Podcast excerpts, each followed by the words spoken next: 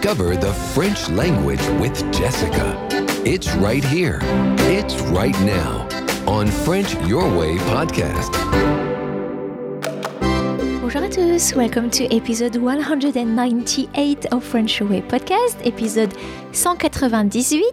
It has been very long to say, but we're approaching episode 200. That would be so much easier. And anyway, stay tuned because in this episode, there will be a quiz and you can learn a French lesson with me.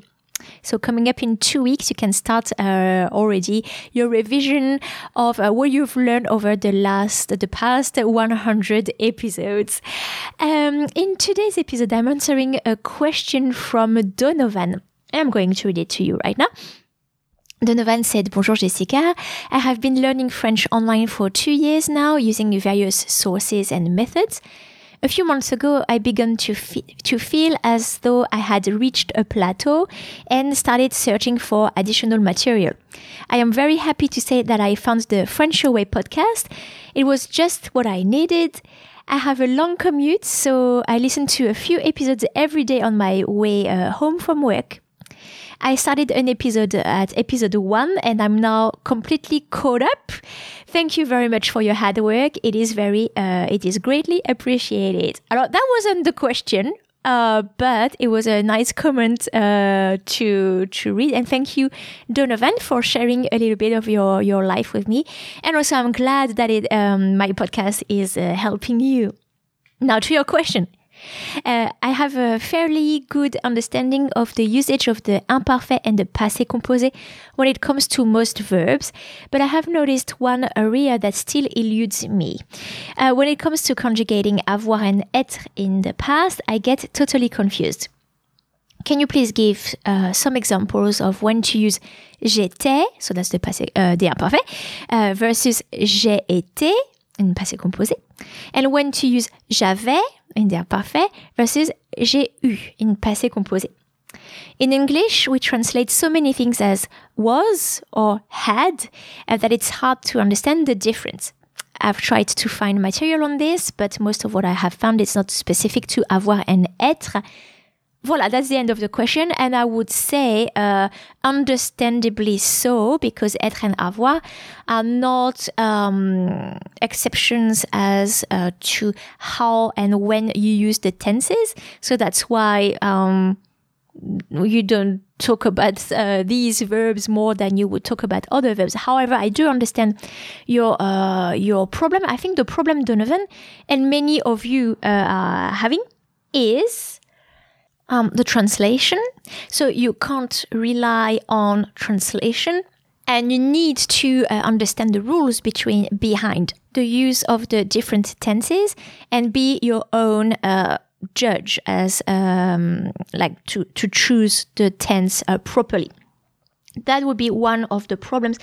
The other problem a seeming difficulty is that être and avoir can be used as just pure verbs or as auxiliary verbs, and that can create a mental block and some confusion.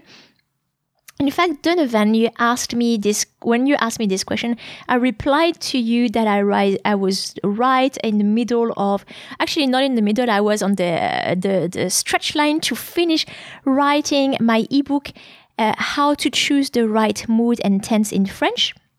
And today is a great opportunity to tell you about this, because I believe that the book can help many of you, as it covers common areas of struggles among learners of French regarding the choice of the French tenses.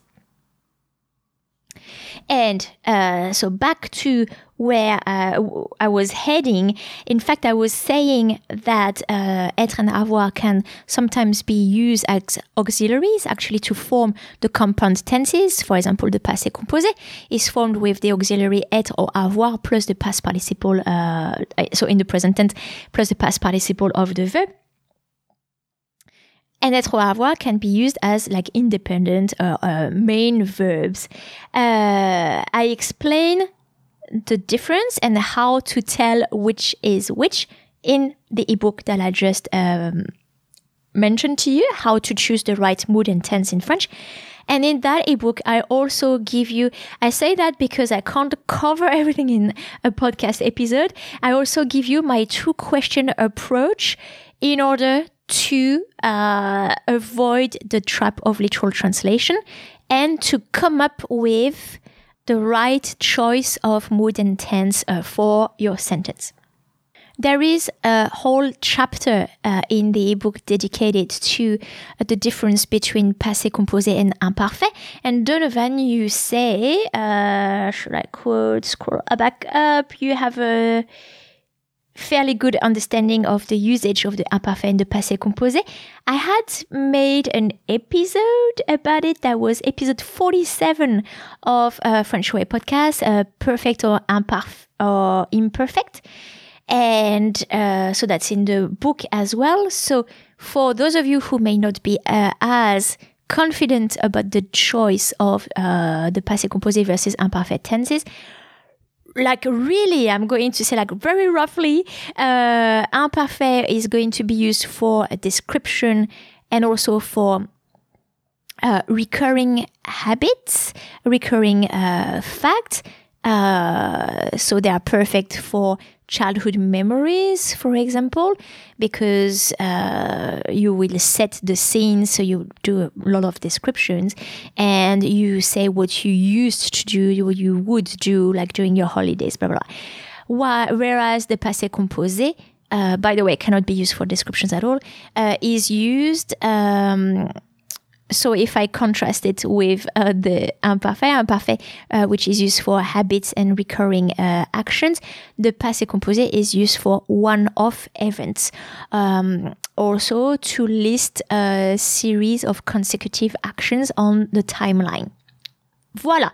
So back to episode 47 if you want me to go a bit over 1 minute on that topic, or to my ebook.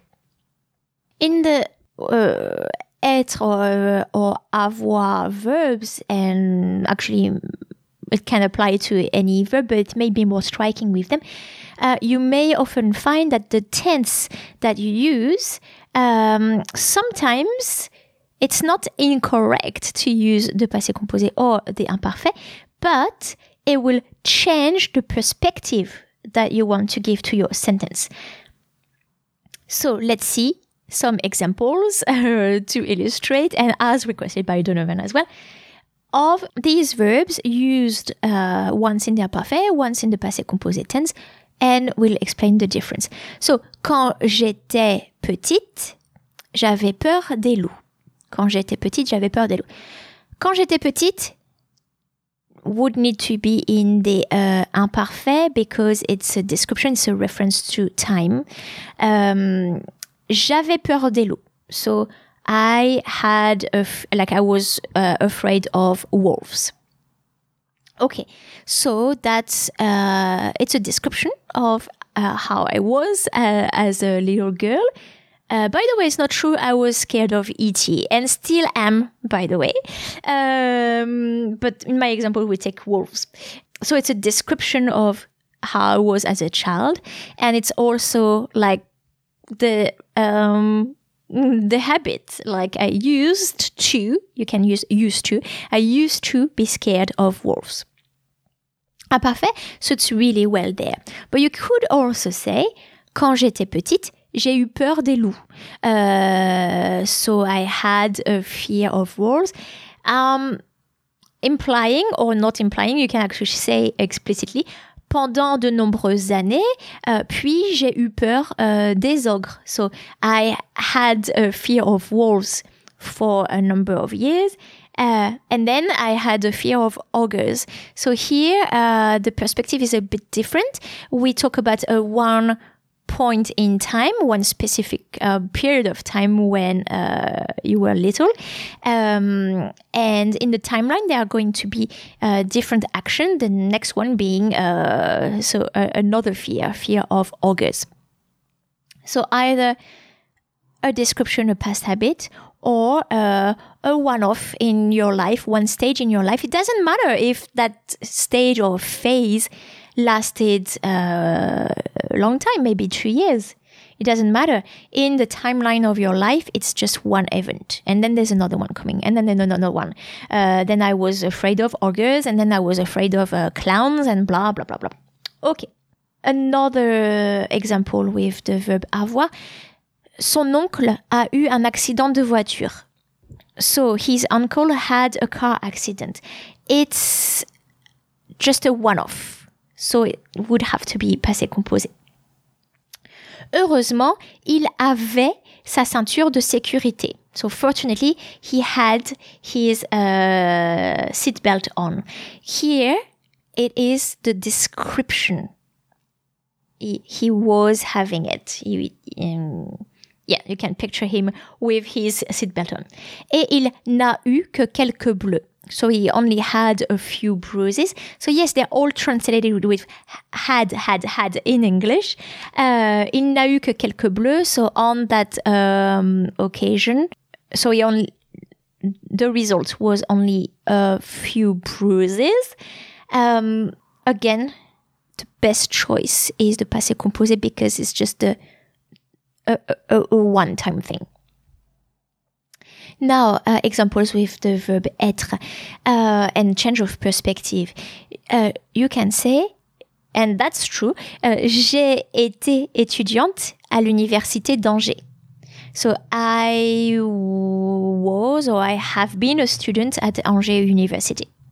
Or j'étais étudiante à l'université d'Angers. So, j'ai été is in the timeline of my life. I once have been a student, and then I found my first job, and then I did that, and then I did that. So, just a one-off amongst many different events. J'ai été étudiante. Or, j'étais étudiante à l'université d'Angers, if you're referring to, if you're making a reference to time. So, in that year, or as a student, I was a student in Angers. Or if you were just describing your past student life. Just a change of perspective. A last example. Il est fatigué ce matin. He's tired this morning. Car il a été malade toute la nuit. Because he's been sick all night. You could also say, il était malade toute la nuit. He was sick all night. He's been sick all night, maybe like means, so it's not a, it's not a habit. It's not something that's recurring. And it seems that it's over and now it's fine. So one-off event in the timeline of his life. Or, il était malade, I don't know, il est fatigué ce matin, or il n'est pas venu travailler, he didn't come to work, car il était malade, because he was sick. Here, we're focusing on the description of his state, of his condition, being sick, actually. So, I hope, Donovan and everyone, that this helps. Again, if you want to check out my ebook, How to Choose the Right Mood and Tense in French, I'm giving you the link and you'll find it in the show notes of the episode, as well as the link to episode 47 that I mentioned earlier. So that's FrenchAway.com.au/French tenses, just in one word, FrenchAway.com.au/French tenses. I believe this resource to be extremely useful for intermediate students and up to get a bit more confidence about how and when to use the French moods and tenses, all the different moods and tenses. Thanks a lot and see you in the next episode of French Away Podcast.